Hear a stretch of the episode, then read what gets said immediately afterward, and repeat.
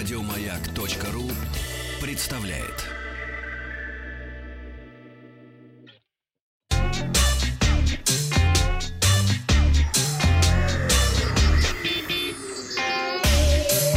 Страна Транзистория.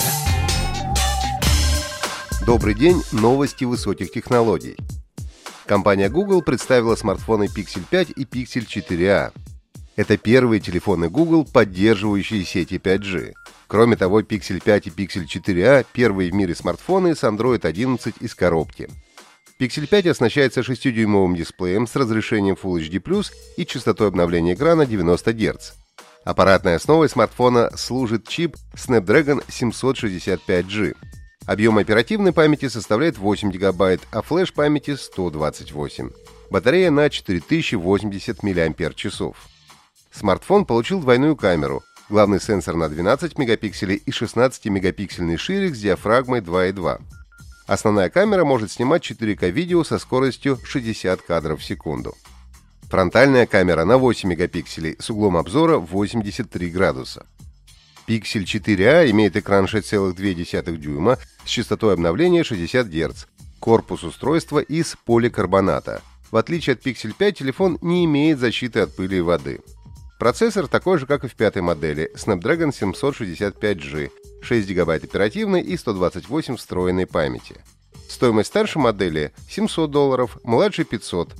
Теперь осталось только дождаться вердикта экспертов ресурса DxOMark, чтобы понять фото и видео возможности смартфонов.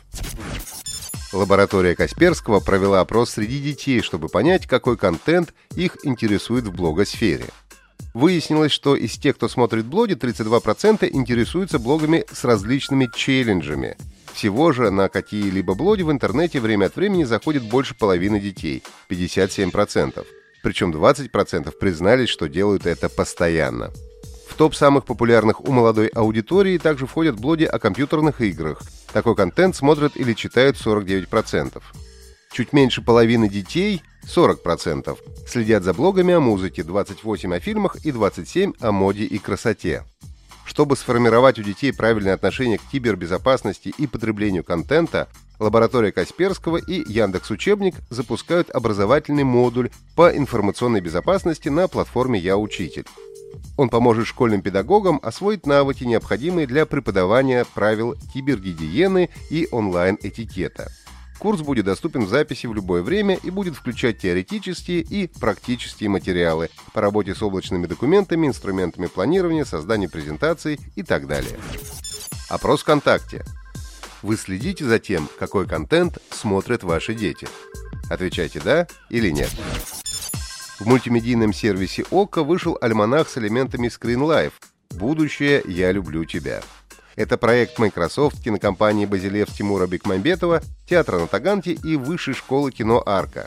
В его рамках 5 студентов киношколы сняли свои короткометражные художественные фильмы. Сюжеты не связаны друг с другом, но объединяются в общие идеи – польза технологий для человека. Студентам Высшей школы кино «Арка» было предложено подумать над тем, как инновационные технологии влияют на повседневную жизнь людей, и написать короткие истории для дальнейшей экранизации. 5 лучших работ, выбранных объединенным составом жюри партнеров проекта, получили шанс воплотить свои сценарии в жизнь. Для большинства из них проект стал первым опытом в режиссуре. Альманах доступен для просмотра совершенно бесплатно на сервисе Okko. Сервису облачного гейминга gfn.ru исполнился год. В первый месяц работы среднемесячная аудитория сервиса составила 11 тысяч человек, а в сентябре этого года уже 550 тысяч. Библиотека поддерживаемых игр постоянно обновляется. На начало сентября этого года она превысила 650 наименований. За год в общей сложности пользователи наиграли 18 356 лет. Первые серверы компании были установлены в дата-центре в Москве. Позднее игровые серверы разместили в Екатеринбурге. Первоначально gfn.ru был доступен только в клиенте для персональных компьютеров на Windows и macOS. Позднее добавилась поддержка Android-устройств, смартфонов, планшетов, игровых приставок и телевизоров. Помимо этого появилась возможность входить в сервис с помощью браузера на Chromebook. Самые играющие города в сервисе GFN.ru по итогам первого года работы – Москва, Санкт-Петербург, Екатеринбург, Краснодар, Казань, Новосибирск, Киев, Ростов-на-Дону, Нижний Новгород и Минск. С 23 марта сервис gfn.ru стал бесплатным, а со 2 октября период бесплатного доступа был увеличен до конца этого года. Подписывайтесь на подкаст «Транзистории» на сайте «Маяка» и оставляйте свои комментарии в Apple Podcast. Еще больше подкастов на радиомаяк.ру.